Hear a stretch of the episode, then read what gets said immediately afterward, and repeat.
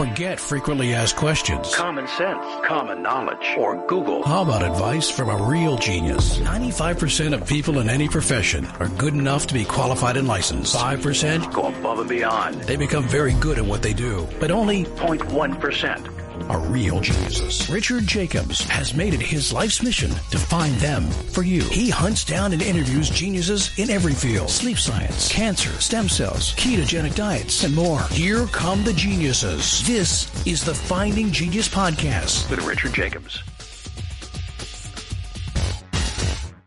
Quick note before we begin the Finding Genius Foundation, as part of the Finding Genius podcast, has recently completed a book about understanding viruses. So the creation of this book was to interview a hundred virologists, ask them a lot of deep, difficult questions, take the most difficult questions, and then re-interview the top 25 or so and ask them the hardest questions I could think of. And we compiled that all into a book. So you'll see question and four or five experts answers. Question, four or five experts answers. There's about 30 questions in the book. I think it's a great read for the layperson and for the researcher. It talks about a lot of speculation in the world of viruses, such as are they alive or not? And why is it important? Uh, why do viruses go latent or hidden or ineffective or sit in a person or an animal or another creature for weeks, months, years, and then suddenly become virulent and affect that person? Uh, so there's a lot of really provocative questions in the book. It's now on Amazon. So if you go to Amazon and type in Finding Genius, you'll see the book on viruses. It's also on Kindle. The Audible version is in production and should be ready in approximately a month. But if you want to go and order it now, uh, you can do so again by going to Amazon or Kindle or go, go to findinggeniusfoundation.org and go to publications. There's an opportunity as well to get the transcripts of all the interviews and to hear the original interviews themselves. If we put them all together, the book would be about a thousand pages, but we condensed them down to make it juicy and concise and tight and very interesting. So I hope you'll check out the book. Uh, we're now working on one about cancer, but this is going to be our goal is uh, three times a year to come out with these masterclass books that I think will inspire new scientific research. And I hope you'll check it out. Thank you. Hello, this is Richard Jacobs with the Finding Genius podcast, now a part of the Finding Genius Foundation. I have uh, Dr. Lee Merritt. She was a physician and surgeon in the United States Navy. She completed a spinal surgery fellowship and spent 25 years in private practice. She served on the board of the Arizona Medical Association and on the Naval Research Advisory Committee, where she looked at medical defense issues with the military. She's a past president of the Association of American Physicians and Surgeons. And uh, we're going to talk about the current situation of COVID and her thoughts and experiences with it. So, Lee, thanks for coming. Yeah, thanks for having me. Yeah, tell me what, what was your your practice and your life like, you know, as of March last year, and then, you know, how did you first come to right. know about COVID, and then we'll go from there. Well, I was an orthopedic surgeon, so I in the past I did trauma and I did the whole thing, but I'm semi-retired. So I was back in the Midwest and I was working part-time when this whole thing started. And I do have, like I said, I spent nine and a half years myself in the military. So I, I have as a surgeon, so I have some understanding of issues beyond just the disease aspect of this. And I when it first started coming across China, I said I wasn't too worried I have a friend that used to work at USAMRIID, our bioweapons lab at Fort Detrick, and I would call him and say, Hey, should I worry about this one? And know always in the past he said no, but he suggested that we watch this one. So beginning in about December, when Dr. Li first started squeaking in Wuhan about something bad happening, I started paying attention. And so I think I was a little bit ahead of the curve. By the time it really started taking off in January and February, I mean, I had been in contact with people all over the world watching this and doctors you know and we've been we knew about for example hydroxychloroquine very early on this whole thing. And and we watched how it was coming across asia. I wasn't too worried until it hit lombardy italy. And i have to say when it hit italy i started to worry a little bit because when doc this is when people should take to take warning uh, when doctors and nurses frontline people are dying and they can't save themselves there's something really bad going on but that was short lived. You know, I mean, uh, we pretty much we've gotten it under control since then. Now, and, and New York, it was kind of bad for a while, apparently in New York. But the real point to be made is that as time goes on, almost all viruses attenuate. So, meaning it gets weaker. When it goes through the human host, if you want to be the Napoleon of viruses, you can't kill everybody that you come across or you won't transmit yourself. So, you learn to be more transmissible but less deadly. That's what happens in, in, in nature. And I think to. Yeah, that's to actually a, what they uh, describe some of the mutations as uh, more right. transmissible, but not necessarily more deadly. Yeah. Yeah, and that's natural occurring. So that that may have been partly what happened, but also people around the world figured out how we could treat this. And one of the things that I think to be said is that if you look at the big picture here, the virus by itself is not a pandemic. This is not a pandemic. It never was a pandemic. Uh, not that we shouldn't have taken some precaution early. Um, the only thing I would have done was stop air transport maybe in and out of the country or in and out of in, in, the country for just a little while till we really got a handle on it. But as soon as we figured out that there was treatment, that we knew what it was, we knew kind of what was going on, we should have opened that up and just stopped this nonsense. However, what it has become is a huge psychological operation against us, I believe. I don't think this is by accident. I think there's whether whether it came i'm not saying it came out purposely but however this thing was released i can tell you absolutely it was upregulated in a lab. This is not a naturally occurring virus. I can tell you it was upregulated in the lab. How how and why it was released that i don't know.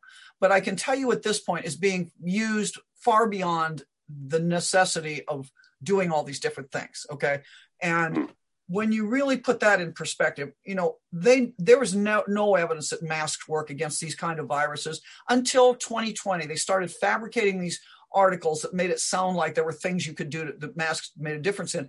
The CDC's own literature shows it doesn't matter. It, when they looked at influenza, which is a slightly larger virus than this and probably not quite as transmissible, all the things that they're doing, hand washing, uh, wearing a mask, disinfecting the environment. None of those were shown to work against flu. So if it doesn't work against that it's not working against this. And the you know the evidence-based medicine people out of oxford agree with me. I mean this is this is not i you know it's not the this is the subject of a whole talk and i have it on my website. People can watch that.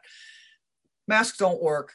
What does work is early treatment. And the the really big lie here and i have a paper published about this the biggest lie here is that we we lost you know, 40% of the deaths in this country were in nursing homes. Now, you have to ask yourself why it is in New York State by the end of now I looked at the numbers from January to August. In New York State, the death rate was 0.17%. That was the worst in the world. So you still in New York State, in the worst place I could find in the world in August, was 99.83 chance of survival.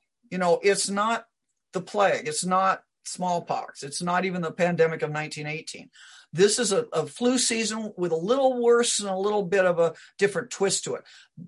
Overall, last year, you had worldwide, you had a 99.991% chance of survival. In uh, previous year, when we, I looked at the flu chance of survival, the standard viral season we always have, it was 99.992% every winter we lose old people and we lose other people to these these viral illnesses. Now the real issue is do we need to lose as many? And that's my argument. You want to look at where the best rate of death in this in this was in this disease to put this in perspective. It was uganda okay? We think of uganda as this you know third world a dictatorial place that that doesn't have the facilities we do and you might be right. I mean i don't know what their politics are over there right now but they are free enough that we are not they are free enough to walk down to the corner store and buy hydroxychloroquine over the counter. So their death rate from this was 0.00003% 10,000 times better than new york state with all its fancy doctors I trained out there, all its fancy hmm. doctors and hospitals. Okay. Wow. So you really have to, that to me is the big picture here. Then you have to ask yourself when you move on looking from there. The other thing that blew my head open, besides the hydroxychloroquine lie, because we knew 40 years ago the count that, and so every year they told you, "Oh, get your flu vaccine," because 60,000 people last year died of flu. It turns out we could have probably saved a lot of those people but we that that stuff was suppressed. That information was suppressed. No it wasn't just missed. It was suppressed a long I mean, it, has been suppressed for years you mean or what? For years. I found i hmm. went back and i um, again, I'm not a virologist and I'm not a chemist, but I went back and I know how to read science. And I went back and I went to the basic science and the medical literature. And I went, you know, I'd go from paper to reference and paper to reference because I was sitting home like everybody else in the lockdown with nothing to do because I'm not an emergency surgeon anymore. I'm just an elective surgeon. So I was all shut down. So I had a lot of time to research this. And I found papers going back to 1974 at least that showed that they knew about these agents, how, how chloroquine, for example, which is the predecessor of hydroxychloroquine, how chloroquine could stop replication of viruses in cells. Okay. Before we continue, I've been personally funding the Finding Genius podcast for four and a half years now, which has led to 2,700 plus interviews of clinicians, researchers, scientists, CEOs, and other amazing people who are working to advance science and improve our lives and our world. Even though this podcast gets 100,000 plus downloads a month, we need your help to reach hundreds of thousands more worldwide. Please visit findinggeniuspodcast.com and click on support us. We have three levels of membership from 10 to $49 a month, including perks such as the ability to see ahead in our interview calendar and ask questions of upcoming guests, transcripts of podcasts you're interested in, the ability to request specific topics or guests, and more. Visit findinggeniuspodcast.com and click support us today. Now back to the show. Now we were taught, I was taught in medical school, I graduated in 1980, that there was no way we could treat viruses uh, like we treat antibiotics for bacteria. You didn't have a cell wall, couldn't treat it with antimicrobial agents. So when I started reading all this stuff and I realized we'd been lied to and the literature had been suppressed, the teaching of medicine and pharmacology had been suppressed for 40 years, I wanted to make sure I wasn't crazy. I called my son, who's also a physician. I said, you graduated just recently. What, what did you ever hear? And he's still in training. I said, did you ever hear that we could treat viruses with antimicrobial agents? Nope. I called my good friend who's 40 year, just retired, but he's 40 year professor of medicine. I mean, this is a real doctor here, not an orthopedic surgeon like I am. And he was in, and he was in a big university. And I said, have you ever heard this? Even an inkling about it? Because usually in medical education, even though we're not using something for treatment, if it's in the research phase, we hear about it. You know, we know that it's going on and hey, we might get this next year. We might start trying to do this. Never heard a word. And that tells you that somebody kept this quiet for a long time. And we could talk about why that might be. I think it's I think there's a reason, but it's not just about money. It's about control and it's about the ability to treat these viruses. So hmm. now, now we have, now we are in a situation where we're being told a bunch of nonsense. And the things that, the thing that also got my attention is um, I actually fell asleep right in front of Tony Fauci. I trained in Bethesda. He was out there. I mean, I know that these are not dumb people. Okay. Yeah. They can't be wrong about everything. On random chance alone, our experts in this country should have been right about something. Okay. They were wrong about testing. They were wrong about treatment. They were wrong about masks. They were wrong about social distancing.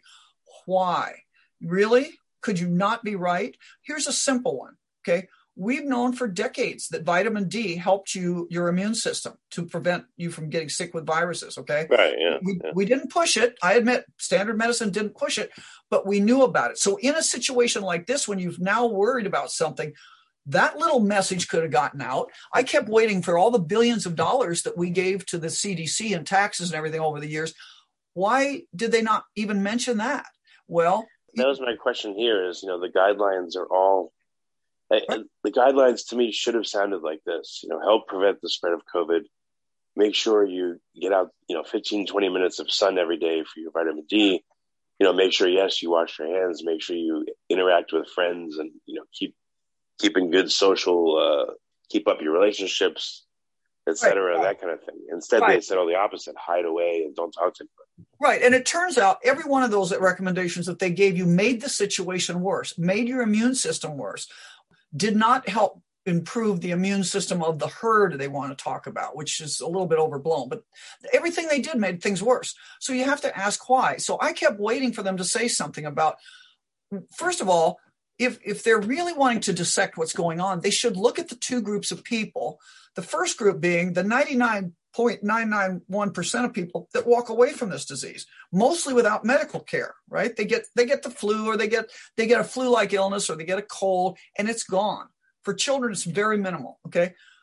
There's that group. But then there's the small group that get really sick and sometimes die. What's the difference? Well, the CDC couldn't come up with that simple answer, but the Indonesians did. They look at they looked at over 700 hospitalized patients. Now this is in the hospital, so these are this is even more impressive if you generalize it to the world. they looked at what was what happened what was the difference between the people going to the icu and dying versus everybody else in their hospital that turned it around and left right? And the answer was vitamin d level. If your vitamin d level is above 30 that's the magic number for viruses 60 for cancer so i'd try and get it above 55 for real you know. They didn't die. They if your level was above 30 that's a very low level of d if you like this podcast please click the link in the description to subscribe and review us on iTunes. But you need to take supplements. Quite frankly, the idea that you can get it from the sun is wrong. And I, I mean, I, I used to practice in Yuma, Arizona. It's the sunniest city in America. I had patients that played golf 18 holes a day, six days a week in the sunniest city in America. I didn't usually test them, but once in a while they'd want to get tested. I tested one. Level was 20. Okay. Really? That's the death level in the sunniest city in America. So these farmers and people that like to be out, these joggers and stuff, you're not getting it. it we live too far above the, the, the, equator. The only people that are going to get the right amount in nature are people that are naked living in a loincloth on, a, on the equator. And we're not that. So they don't, and then people don't shower. I mean, there's all sorts of things you have to do to get the right levels naturally, but we don't do that. It nobody's dead. Nobody adult, no adults have overdosed on 10,000 units a day. You have to at least take five. So that's a simple thing they could have told us. Why didn't they? Right? Why didn't they tell us the importance of zinc once they found it out? Again, you're still not hearing anything from the official medical people in America on how to make things better. And I think that's not by accident. I'll just tell you the big gorilla in the room that nobody wants to talk about is what is this really all about? And it's not about treating COVID anymore.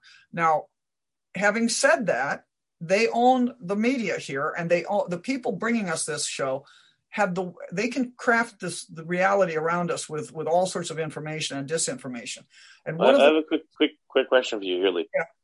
in the us people could have put it off to you know the election and trump and they wanted to get rid of him etc but worldwide what i didn't get is why did no nation or group of nations say we're going to pool our money together we're going to figure this out we're going to do what it takes and you know get all the data together. And just no one has like well that's not true. They have actually. There is a lot oh, of data out there. You're not getting it in america.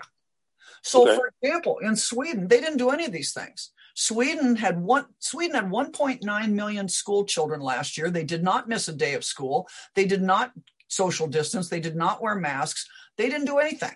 And not one child died. Okay? Now why are we terrorizing our children and putting them in these horrible masks and restricting them from school. And then when they go to school, they sit behind sometimes these little plastic shields. It's terror. Really, we're damaging our children terribly with this and it's unnecessary. Of all the people, the other the other thing we you should know, the Chinese looked at 10 million people and they looked at the context, people that lived within households of people with COVID. Early on they did this and they found no transmission of the virus with asymptomatic people. Okay, so even if you believe, and, and by the way, there, there's no evidence that this really helps protect in a really complete way medical care personnel. But you can, even if you want to argue that medical personnel may get some benefit to in a, in a very high risk environment, that is very different than the community. Putting everybody in a mask, there is no evidence for. And I agree, I agree, but why why do why were doctors? I guess was everyone cowed? Everyone in the know that's a doctor or you know is a virologist or whatever. I mean, are they just well, doubting their own knowledge? Like, we well, that's what that's what I. So, like you, when and I'll say this for about hydroxychloroquine. Let's let's do. It's easier to talk about that in terms of the a, a conspiracy here because there's clearly one in that one. Let's just talk about that for a second. So, when it first came out that we knew about this, I thought it was going to take off and we were going to be out of this in a month. You know. But what happened is, and then President Trump said, you know, don't worry, I think we've got this. It's, you know, hydroxychloroquine seems to work for this. And then, you know, it didn't work out that way. We got people, we got governors making it illegal. We had falsification of medical papers to try and convince you it didn't work. But but there was really there were international studies that showed that it worked. In fact, it, if you look around the world, there was an online open architecture study that was done. The, people could upload their series, they would review them, and they would put in the treatment protocols they would they would do all these things they had lots of data and it showed that if you lived in a country that used hydroxychloroquine early and often your chance of death was 78% less than those countries which sadly the majority countries where they didn't do those things. And it didn't have to do just with latitude and heat and humidity and stuff. It had to do with whether you used these drugs or not. So, so this all was coming out. Um, you know, the president, now dead, interestingly, of, of Tanzania, early on said, We're not doing these things. He tested a pawpaw, a sheep, and some other things, and they all tested positive for COVID. And he said, He's a chemist. He was a PhD chemist, the, the president of Tanzania. And he said, This is nonsense. We're not getting involved in this. We're not going to play this game, and we're not going to vaccinate our people with this stuff. And now he's dead. When, you know, at 61 years old. So who knows about that? But I'm just saying, when you say what's going on and how this could be, how all these doctors could be wrong, there's three groups of doctors here. And I'll just say there's the people on the top, like Tony Fauci, who are being paid. Let's face it, this we've seen this before. There's a huge money that comes from the NIH. We didn't appreciate it until now, but there's over $800 billion crossed his desk, crossed the NIH, the NIAID that, that goes out to hospitals, research people, all the people that, and, and the, and you cross them, you know, you, you go against the, the, the will of that money stream you're not going to get funded. So you have to understand that we're listening to people that are being paid. Now, underneath that, we have a big group of people who are just convinced because they've been convinced over their lifetime that whatever those people say is right and everybody else is wrong. There's a tendency in medicine to think I'm in the big university. We have the answers. You people out in private practice don't. Well, let me tell you, um, you know, that's not what the case is here. It turns out just to be opposite. And you'll see people that are afraid. People are getting it. People are afraid to go to the hospital because they realize that that's the problem that they that they could die there. They're not going to get the right treatment. And then below those people are are the people and there are some good people in that middle that just don't want to get out of the system because they're they're it's their job and they're getting paid and they got a wife and two kids and they, they have a mortgage and they're afraid to step out of line. So they're doing again what the money stream is telling them to do. And the money stream is pushing remdesivir. It's not pushing it's it's denying hydroxychloroquine. And and and that's just provable. You can go through the all the literature that came out and, and showed, like I said, they actually got caught falsifying the literature. So on the bottom, you have people in training and they can't step out.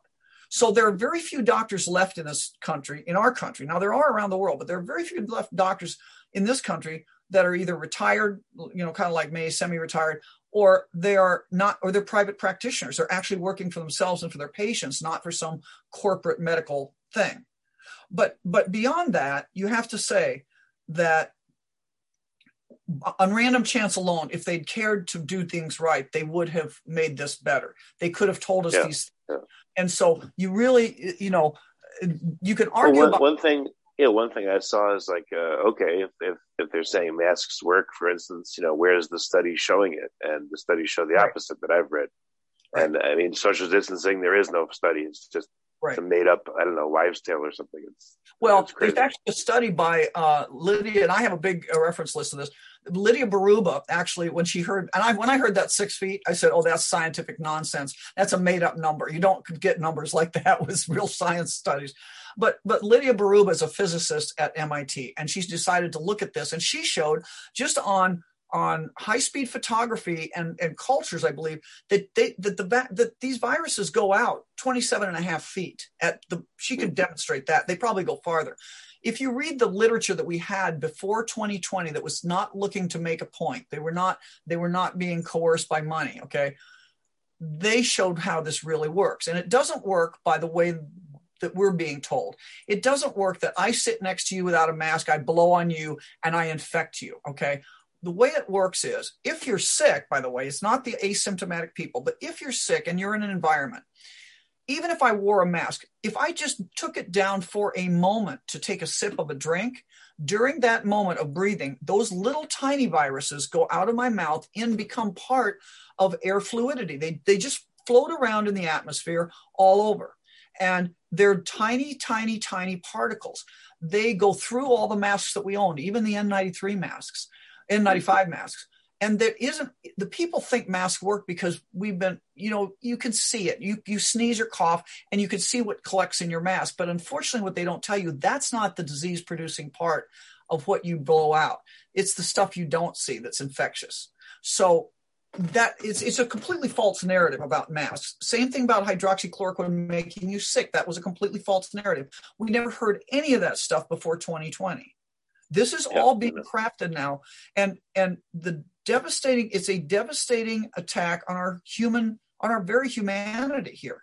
You and just I I asked my people this. I said, if you don't think there's a a little weirdness going on, why would McGill University take it upon themselves to personally attack me in an article they wrote about American frontline doctors. The second line was Lee Merritt might be a good orthopedic surgeon, but she doesn't know about the science of masks. Well, yes, I do know about the science of masks, actually, and I've worn one for 40 years. Not that that gives me any credibility.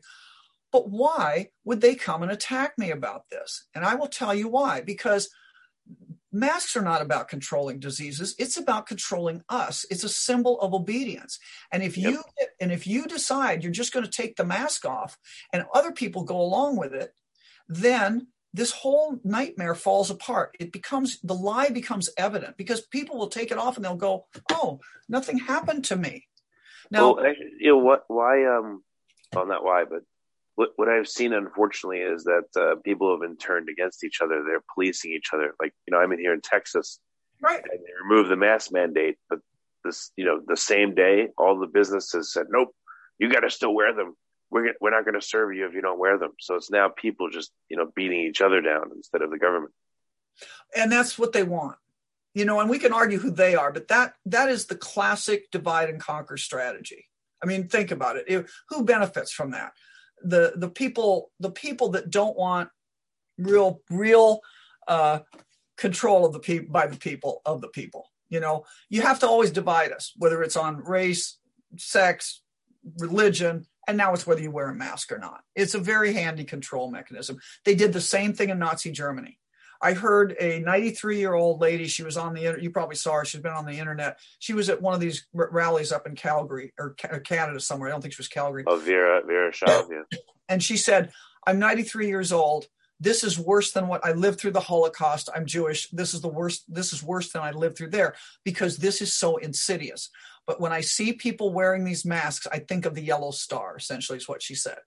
And again, if you look at what happened in uh, in that day and age, what happened when they went into Denmark and they told the Danes, okay, because they wanted to separate the Jews from the non-Jews, and they they said, you all, all you Jews have to wear a yellow star. And the king of Denmark, God love him, said, we are all Jewish today, and he put on a yellow star, and everybody wore a yellow star for a day probably, and it all went away. Because if everybody hmm. does it, nobody will do it. You know, it doesn't matter. But in this case, it's even it's you, not. You know what? You know what's funny? You know who? Well, it's not funny, but you know who was censored was Dr. Seuss and remember yes. the story of the Sneetches with the stars on their bellies. You know? Right, right. It's kind of ironic that that was censored too. Oh, they censor the things that you wouldn't expect. But but my point, the reason I'm getting censored on this mask thing, that's the number one video I've made that has been taken off YouTube, taken anywhere it goes. It seems get locked, make, taken down. And the reason is because they know that's key to the um, to this whole takedown. And and let me just point out a, a similar thing has happened in the past and I learned this from a very smart guy, a professor at Princeton, but I should have known it because I, I grew up around Omaha, Nebraska, where the railroads went out west. And we had Chinese in the 1800s that came over and worked those railroads. And we all picture the Chinese in the, in the old pictures then, they had this big braid down their back. Their hairstyle was a big long braid. That was called the Manchu queue. But that wasn't their hairstyle. Those were Han Chinese. And Han Chinese had been conquered. They were the majority, they still are, the majority ethnic group in China. But at the time in the 1800s, they had been conquered by the Manchu, and the Manchu emperor, now the Manchu dynasty, they he insisted every Han man wear that queue as an obedience to the Han uh, to the to the Manchu emperor on penalty of death. And they would literally send secret agents over to America to make sure that the Chinese over here were wearing that queue on penalty of death, because otherwise it showed you were not obedient to the emperor. And so I would say to people never underestimate the power of symbols. The problem here, besides the fact they don't work, the problem with this symbol is it's actually damaging us. There are several bad things about this. And the first one is when you wear a mask for any period of time, almost all of these masks other than the most useless ones that have, and I recommend this is if you're going to wear one, wear the most useless one. That little blue with the ear loop thing that you, that says on the box it doesn't protect you against viruses, but it's it's a little tiny, it's very loose fitting, and you can breathe easily. Okay, because anything else, these cloth masks specifically, they and the N95 are the worst for the nurses. They they hold carbon dioxide behind them. Yes, you get oxygen. People, you know they're worried about oxygen. It's not the oxygen to worry about. They they but you retain CO2, and we've actually measured at the AAPS. The the executive director has a CO2 monitor. She's a physician, and just she noted that she could measure up to ten thousand parts per million behind a mask. Jeez. Now, yeah, OSHA. That's against the background of four hundred. Yeah, and, and OSHA doesn't want you to go over one to two thousand in industry. So what the problem is, and we know this part from people who have this called hypercapnia, when you have too much, when you retain CO2, let's say you have chronic obstructive pulmonary disease or you've got lung cancer or something's going on with you. If you cystic fibrosis, you know, people that I don't know all the different, I'm not a pulmonologist, but all the different diseases where you retain CO2. What happens is your your acid base balance changes a little bit, and this retained CO2 triggers off certain things to happen in the body. It triggers off inflammation and it triggers off in the brain. Inflammation is like one of the things that we, we know is on the pathway to cancer and dementia and all these different things. And one of the things in your brain, it triggers these little cells called microglial cells that are responsible for creating dementia in some situations. So, what are we doing to all these nurses? We're forcing them to be eight hours in these masks. Yes, we've worn masks in the operating room. I don't think there's a big, well, maybe my husband would disagree, but I don't think there's a big dementia outbreak among surgeons. But we don't wear them all day long. We take them off frequently. I mean, we're one and two hour cases done, you know. So that is an having this. We've never done this to the our medical personnel before. And the second thing is people that are not used to wearing it are even worse because you got people that are cardiac cripples, people with asthma.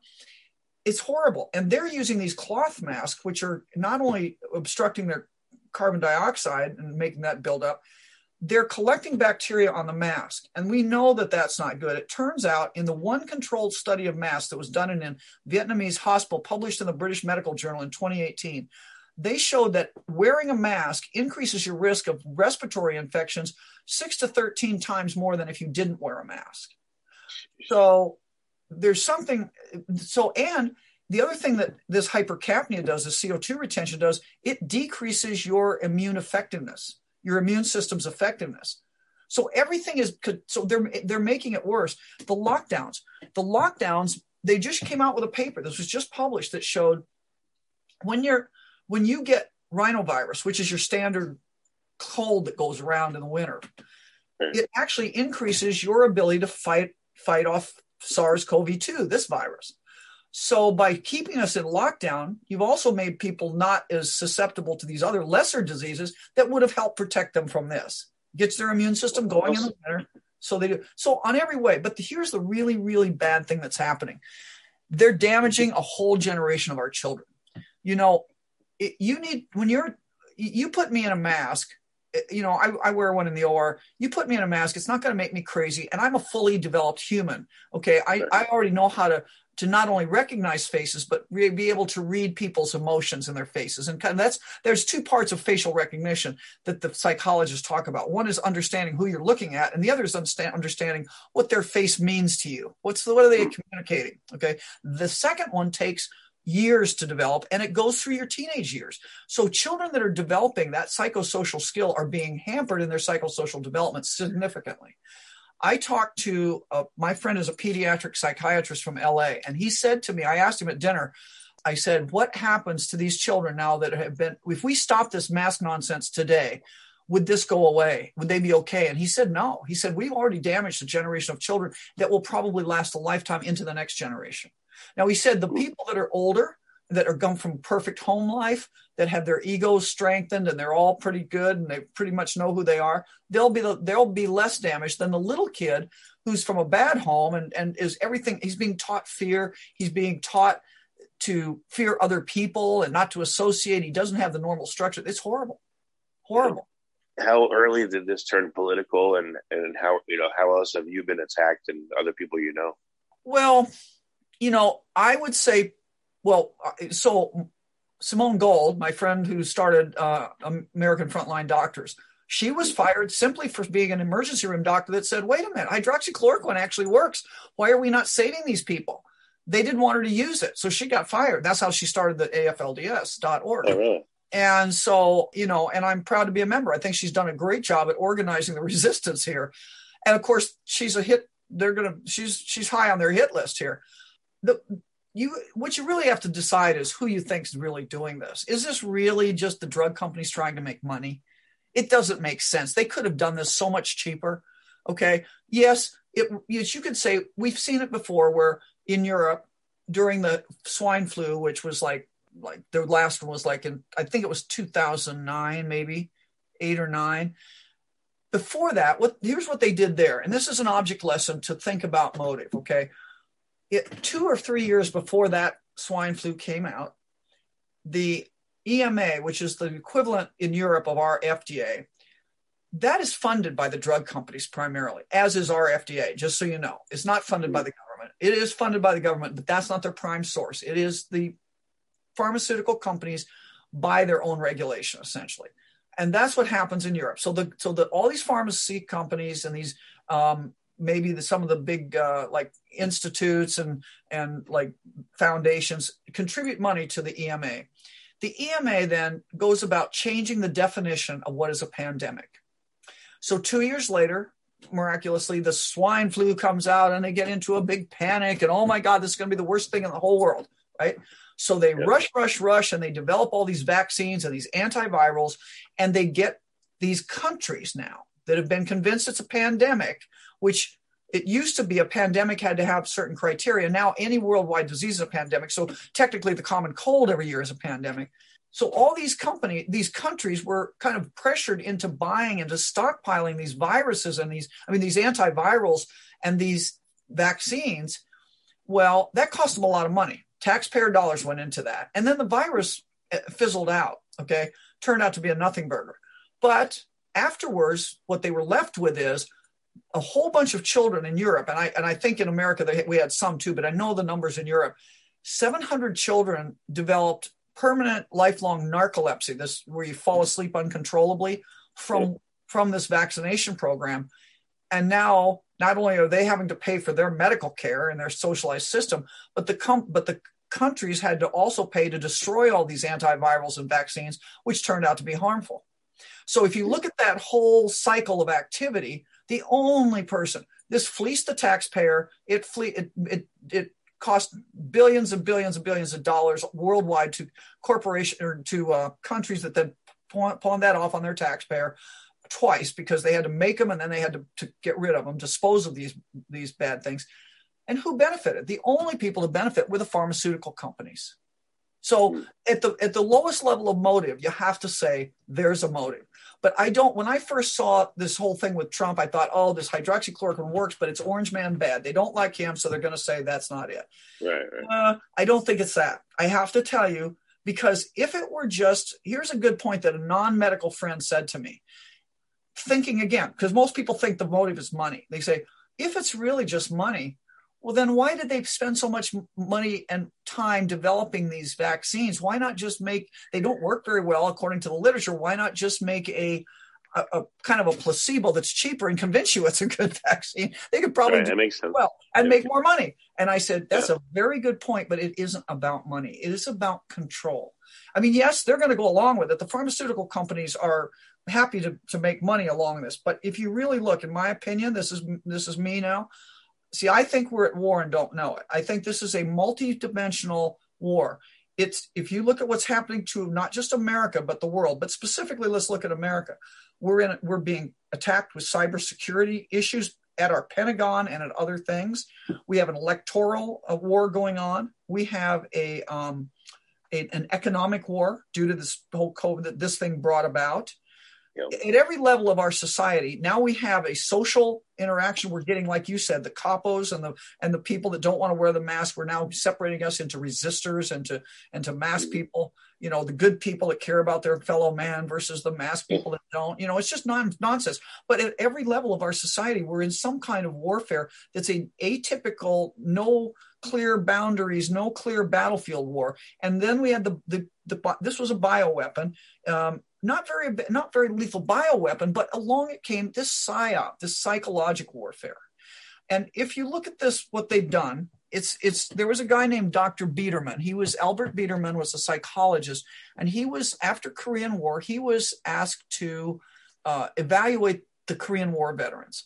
They were coming back, and some of these people. That's where we got the term brainwashing and Manchurian candidate. The idea that the Chinese and the North Koreans were somehow influencing our people to turn against their country and be moles and like spies Oh, and okay. or, and or you know government insiders that then really were working for them. So he, Albert Biderman took these people apart aside because they were wondering if there's some magic potion they have or voodoo. What are they using? And he said, no, just standard psychologic techniques. And he wrote, and anybody can look this up. It's actually a good thing to do. It's called Biderman's chart of con- co- coercion.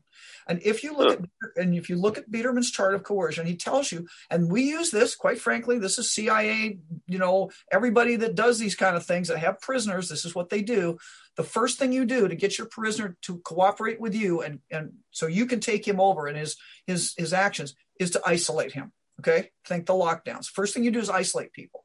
Second thing you do, because when you isolate people, it's it it not only separates you from any support structure of fellow human beings, it also puts you in a situation where you really can't assess the truth because you only have this little part of the world you're seeing, and you you're you're kind of depressed about that whole thing. So then the second thing you do, monopolize their perception. So what did we have every night? The mainstream media harping on all the people dying and showing you all the corpses and all the bad mm-hmm. things going out. Well, you're going to die. So they got everybody to be afraid. So the, you monopolize perception, you create fear, and now you're locked down with fear. The third step, which is a very important step, and this is where Dr. Fauci comes in, it's confusion. Then you do what they call uh, the Alice in Wonderland technique. This was outlined in, in a thing called from called Kubark, and it's a whole issue about um, adducing information. That's what they call it. About so there's a book about this about how you get information from the enemy prisoners. So you come in one day with an interrogator and you tell the you tell the prisoner something like, "Well, how did you like the soup that you had for lunch?" And then then you and, and he's and then the next person comes in and says, "Well, how did you like the sandwich you had for lunch?" None of this makes sense to them because he didn't have either one. You know, he's being or you'd say, well, go ahead and pack up because you're going to go home tomorrow. Then the next guy comes in an hour later and says, Hey. what are you doing? No, no, we're just, no, you're not going anywhere. Just put that away. So he constantly, That's horrible. uh, yeah, it's horrible, but it constantly keeps people off their foot. Okay. So they're never quite sure of reality. And what that does is produce anxiety. Now, people will do anything to get out of anxiety. And I'm going to explain where we've seen this in action before. But the prince of confusion is Dr. Fauci. First, he tells you, no, no, masks are only for medical people. And then he says, oh, wait, no, you have to wear a mask all, and you have to wear it all the time. Then he says, well, actually, because I, I saved all these comments, okay? Uh, no, actually, masks are really just so you don't touch your face, okay? And I thought to myself when he said that, let me get this right. You're mandating me to wear a mask so I don't touch my own face. Let's look at that one. Let's stand back and think about that one. And then the next step he said was, actually, masks don't really work, but they do. They are a symbol of your wanting to be part of the team that's going to, you know, be be good to take. You know, we're going to work together on on getting rid of COVID. You know, it's a good community spirit. Well, even and during all this, by the way, the New England Journal published, and this is the other thing, published an article saying that masks were just, they didn't work, but they were a talisman. A talisman meaning something that's kind of a religious symbol that gives you good luck. So it made, Right. it made, it made our medical people feel safer. Okay. Yep. All this is going on. And now you've got him going back and saying, oh, no, wait, no, not only do you have to wear a mask, you've got to wear two masks or three masks, you know, and now, and then he backtracked the very next day on that. So how many confusing things can he tell you? 2015, he told us hydroxychloroquine worked for MERS. Now he's saying, oh no, there's no evidence that it works. Oh, he, he Um, backtracked after one day, but yet still yeah, a small percentage of people. Well, I can see, I see, uh, it's not a lot, thank goodness, but I would say, I don't know, 10% of people I can see wearing two masks now. Yeah, but but again, why did he do that? He did that because the, if you get people anxious, they will do anything to get out of that anxiety zone. Mm. including take a vaccine. Now, don't be deceived. He has big money with Gates and these vaccines. Okay. He he personally is not only the highest paid federal employee, he personally doesn't have to give up any of that and if he takes private money on top of it. So he's he's heavily endowed, shall we say, by the Gates Foundation. He's the president of the the or the chairman of the board of the uh, it's called the the Decade of Vaccines Committee or something. I mean, it, it, he's very very deep into this. Okay, and and so I would just say that there's there there's for some reason and then again we can argue the total motive. I think it's a i think it's a takedown but it's they really really really really do not want you to know about treatment but they really really really want you to have this vaccine. And they want everybody to vac- back, be vaccinated very quickly before we see the damage come out okay? Yep, before everybody yeah. gets second thoughts. So and and for anybody the other the other you know point point about motive I will make. But but if you look, by the way, if you go down chart of coercion on, on Biderman, it's enforcing trivial demands like standing in a little circle six feet apart. Think about that. Yep. When you go Yep. to play poker in Vegas and you have to sit behind a little plastic shield. I mean, who really thinks those little plastic shields at a gas station where you can reach your hand through to pay the person is going to keep viruses from floating around, right? This is this is Or at a restaurant, magically, if you're if you're sitting down, you're protected. But if you're walking around, it's no good. Right. Every bartender at every restaurant knows this is nonsense. Yeah. Not only that, but when you're sitting down, you you're, you're you're dangerous when you walk in. You have to have your mask on to walk in. You're dangerous. Right. But the minute you sit down, you're safe. But then you take your dirty mask off, put it on the table, put your phone on it. That's you see people do that all the time. Then they've touched they touch everything with these hands that have touched the dirty mask and their phone, and they're that's called that's contagion control? No, because if you want to even wash your hands, that they always tell you is important, you'd have to put your dirty mask back on to walk by people on other tables that have no mask on. It's, right. Yeah. There's no way this is science. But here's the deal. So here's what this anxiety has done to people.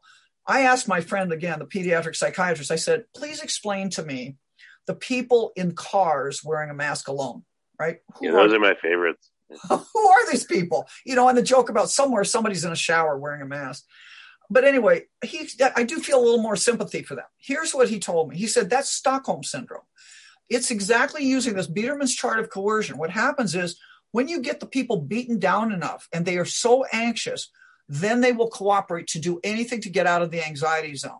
So, you know, if it means stopping torturing me or if it means getting my my head not tortured with anxiety, I will do what it takes to do that. And in the, in this case, not only do they the next stage of cooperation is to to to anticipate what your captors want you to do. So you uh, wash your hands 30 times a day and you uh, wear 10 masks and you you know you you stand 30 feet apart whatever it takes i'll do even more than they tell me because i want to be safe because they're so afraid they made them so afraid of this virus that's that's a criminal act that's happened here and it's specifically we've created not only as a mass created we've created a generation of children that are afraid instead of being bold instead of being strong human beings well ready to take on the world we've we've made them if if if we don't get taken over with this attack the next one's going to be easy because we're going to have a generation of terrified children that grow up to be terrified young adults that can't defend our country that's what's that's you know one of the saddest things of this whole mask thing um, Yeah. I see is I look out my window in Omaha. There used to be, there still is. It's a little daycare down the down the street a little bit, and I would see these happy little children uh, holding hands two by two as they come back from the pizza place or going to this thing. Mhm. And now what I see is they've got their little mask on, their heads are bowed, they've got their hands behind their back, clasped together like they're in handcuffs, but they're just holding them together, and they're walking two to three feet apart in a perfect line, single file. They look like a little prison parade of miniature gulag prisoners and that's essentially what they are it is the saddest thing you'll ever see and we Yeah. can't keep doing this to people so this is a big psychological takedown of our nation and of the world of western civilization But what what do you do now when uh, people again are are ratting on each other and it's it's come to that? You know, I hear people now in terms of the vaccines. It's like they're brave. Oh, when did you get yours? Oh, I'm getting mine on Tuesday. My arm hurt, or I was sick Well- for three days, but I did it. You know, that's what I'm hearing now. I know. Well, this is what I'll say. I think the truth, you know, evil loses, the truth always comes out. It just sometimes takes longer than we want. if there's any good news about the vaccine, I think it's so bad, the truth's going to come out pretty darn soon. We've already seen over 2,000 deaths in VAERS, and that that's about that picks up about one percent of what the truth is. I personally am looking at this very. I'm, I'm about to, to send a paper in for publication on um, this particular problem we're seeing with the vaccine, which is, and these aren't vaccines; these are experimental genetic agents. We should call them what they are there's a problem with people losing their platelets.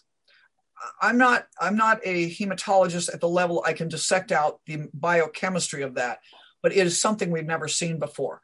Yes, we have platelet disorders. Yes, we have things where people lose enough that they start bleeding, but we never see people dying this quickly from it.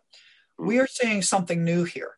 And theoretically, the VAERS reporting system, the vaccine adverse event reporting system set up by the CDC, is supposed to help us identify rare and unusual trends. We've got a big, rare, and unusual trend that's clearly visible to any second year medical student looking at VAERS. Apparently, there's no second year medical student at the CDC to do that.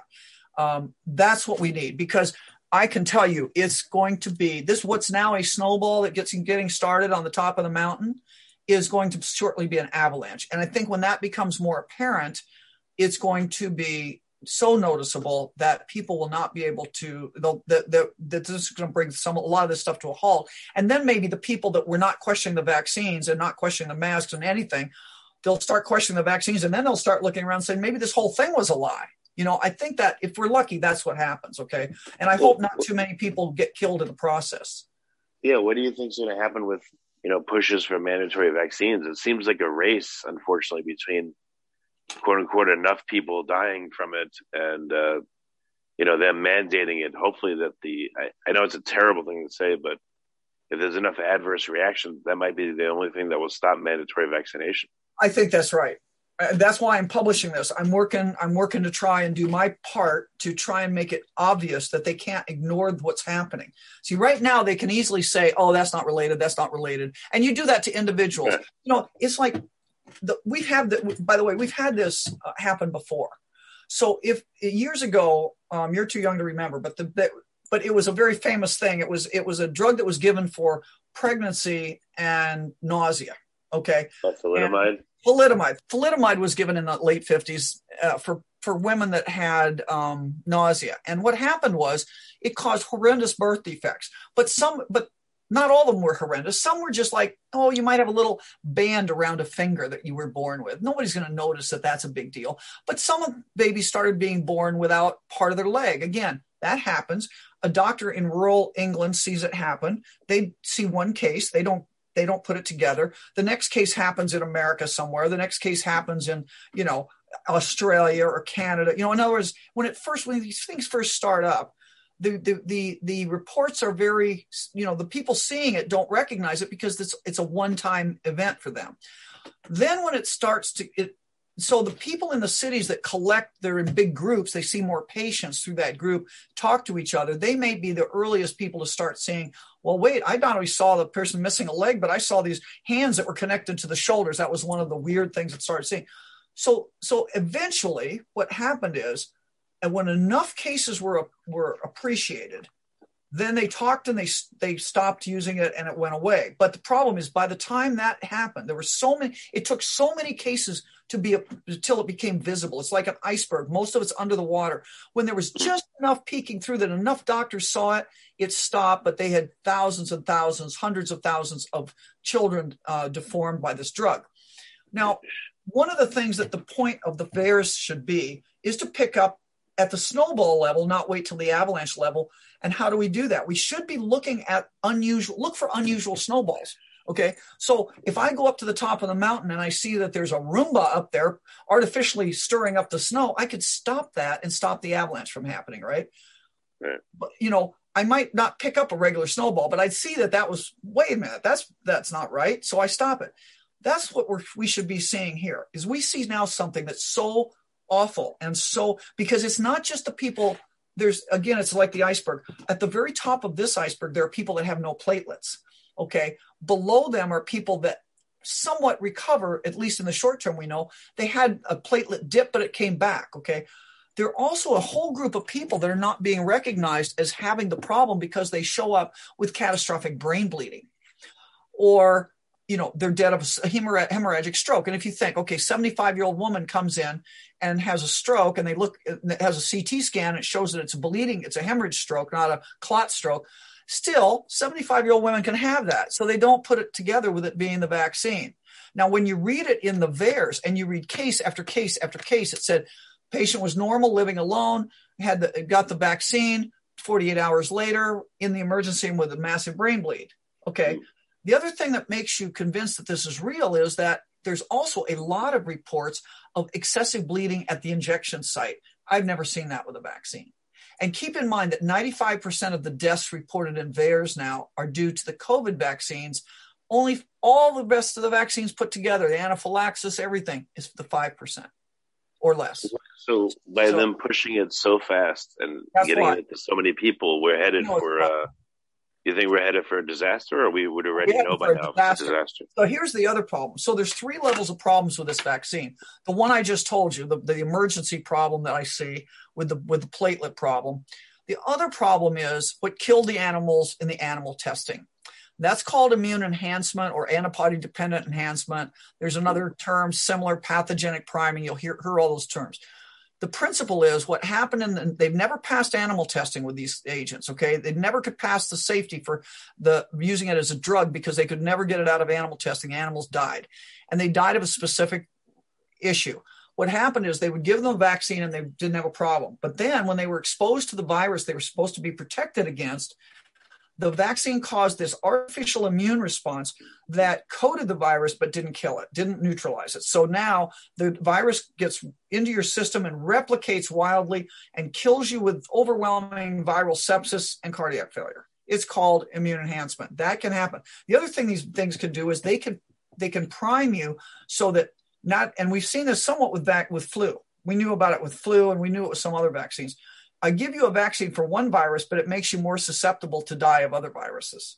So that's also a problem. And when you add all that together, that could be hitting people not now, but in three, three, three, six months, uh, next year, the next time they release another bioweapon, who knows? I mean, they could. You, you realize that's one of my complaints, and for a national security issue, we should not be giving this to military. One of my big complaints here is that this can be programmed artificially to something that doesn't exist in nature. That's step one of the binary poison. And then I could release the trigger later. That's the potential for this kind of technology. Okay. But there's even a third more devastating issue, and that is, and I and I I'm not at the level of biochemistry to, to know this. I had to contact, I talked to Judy Mikovits about this. She's a PhD type researcher in this. And what she said was it because a lot of people ask me, are we going to become G, like GMO potatoes? We're going to become GMO, or we're going to be gene spliced with this stuff. Yeah. Not with the maybe with the Johnson and Johnson, which is a DNA, but this is an RNA vaccine. So the talk what I'm talking to you about right now is the Moderna, the Pfizer, and I believe the AstraZeneca. I know about the Moderna and Pfizer mostly. That's these are the ones used in the United States are clearly RNA vaccines for the most part that first came out. So those vaccines don't get into your DNA. The, the mRNA can't slip in and become part of your DNA. But what it does, mRNA is an epigenetic controller of DNA. So what happens is it can turn on or turn off segments of your DNA. It could turn on cancer genes. It could turn off the genes that protect you against cancer. It could methylate your DNA permanently, and that doesn't, you can't, you know, that causes little, essentially not areas of your DNA that are dysfunctional. So there's a real potential for mischief here, and it, whether by accident or purpose. So that what I tell people that are really I, I, have I have people that no matter how much you tell them they just they want this vaccine because they're so afraid of the virus. And I it, they, the numbers don't matter to them and I said look do here's what my advice is. This isn't an emergency. This virus isn't really much here anymore don't rush out and get it right now. We have treatment. If you get sick, we'll treat you. Okay. If, but just give it some time. If in a year it makes sense, or six months even, if it makes sense, I think you're going to know a lot more about this these genetic agents by then. Give it a little time. I mean, I you know my ex husband was a Marine Harrier pilot. If he could have been the first guy on that rocket to the moon, he would have done it. Now, not me. I'm not the first guy to buy a new car, a new model. I don't want the newest, uh, you know, drug, and I don't want the, to be the first guy on a rocket to anything. I mean, that's just me. And I don't think most people really want to be the guinea pig. And they need to understand that these are experimental, unauthorized agents. They're not FDA approved even for this. They're only approved as an experimental agent. So you technically, if you take these agents, you are in, you are in the fourth stage of the FDA trials. You are an unnamed guinea pig in the FDA trials of this. Just so you know. So I, I well, think okay, so real disaster. Yeah, Lee, Lee, we've got to end in a second, but and this is the hardest question of all, and I hate asking it, but what's the end game here, and what do you think is going to happen over the next year or two? Well, I hope we man up, take off our masks, turn off the TV, hug our families, and get on with our life, reopen our businesses. I'm very comforted by, by Italy that decided they weren't going to take it anymore, and all the restaurants got together, and on the same day, they reopened all the restaurants. You know, what are you going to do? You know, we should have learned something from the legalization of marijuana in this country. You know, the FDA still makes it terribly uh, illegal to have marijuana. It's a Schedule One narcotic, according to them. We're just up there with black tar heroin. Now we all know that's nonsense, but the states that decided we're not going to play this nonsense with you guys at the feds anymore, they just decided to say, "Huh, what are you going to do? You're going to come and arrest all of Colorado?" And once one state fell, the other states fell. Okay, so here we have states opening up. They're saying we don't really care what President Biden says. We're going to um, we're going to open up. We're going to do our thing. Okay. Yeah. Now, it's not over though. Let me just warn you that there is, this is not by accident. And there are a lot of viruses that can be released again from another, at another time from a same or different lab. So they could throw out something else. When doctors are, like I say, when doctors are dying, go to your basement. Okay. But we also we know now we have we have we're better prepared this time we know some things to do we know the treatments we know the supplements to take so we're not going to be quite in as bad a situation, but we have to understand that we cannot live our lives. You know, this is like when we entered the nuclear age, right? Well, we didn't live our lives in a bomb shelter just because there was a potential for a nuclear war again, right? right? That's never gone away. We cannot live our lives. We cannot subject our children to 10 years in a mask. Come on. This is even if these things worked, it's not the solution. The solution is different. And we have to decide first we, we have to stand up as human beings and take our world back. And then what we have to say is how we deal with this issue of these bioweaponizable these labs all working on these projects you know we have to we have to there's a there's an enemy out there. We can argue who it is but we're going to have to recognize it. We're going to have to go after this because we cannot keep being the victims of some madman's you know desire. And and the final point I'll leave you with is there's a study in Switzerland that looked at all the world's corporations, over 37 million of them, and they boiled them down to 147 corporations own those 37 million. That beyond that, other researchers have boiled it down to four big financial groups, four big financial funds that own those. So four funds run by 150 men worldwide own over 60 to 70% of the corporate wealth of the world. If you don't think that you can do a lot of stuff with that, bad or good, you're fooling yourselves. That is the it doesn't take a million people for a conspiracy. It takes those 150. And I okay. I think we just need to wake up and, and start fighting back and getting our life back for our children. Yeah. Well, Lee, thank you very, very much for coming. Yeah. What's Thanks the best way for people to find out more you know, like I, I know you probably had to put stuff up in different places because it's been taken down, but you know, where currently can people find out more information about about you? I'm I'm working. I have a website. It's called themedicalrebel.com. Have to put the the there. It's themedicalrebel.com, and uh, we appreciate anybody's um, shopping with us, buying supplements to keep healthy, just because that helps us support the war effort. But in addition, I, I'm starting a Rumble channel with the same name, so we'll we're we're trying to put information out there, and we do have things on there about your the code of federal regulations protections you have against being forced to a mandated vaccine. We have our supplements, what you should take, we think for the COVID, and other things you can do, how to mitigate your environment. There are things you can do. So we have it all up there. Okay. Excellent. Right. Well, Lee, thank you. Thank you very, very much for coming. I appreciate it. All right. Thank you, Richard. If you like this podcast, please click the link in the description to subscribe and review us on iTunes. You've been listening to the Finding Genius podcast with Richard Jacobs. If you like what you hear, be sure to review and subscribe to the Finding Genius podcast on iTunes or wherever you listen to podcasts. And want to be smarter than everybody else? Become a premium member at findinggeniuspodcast.com. This podcast is for information only. No advice of any kind is being given. Any action you take or don't take as a result of listening is your sole responsibility. Consult professionals when advice is needed.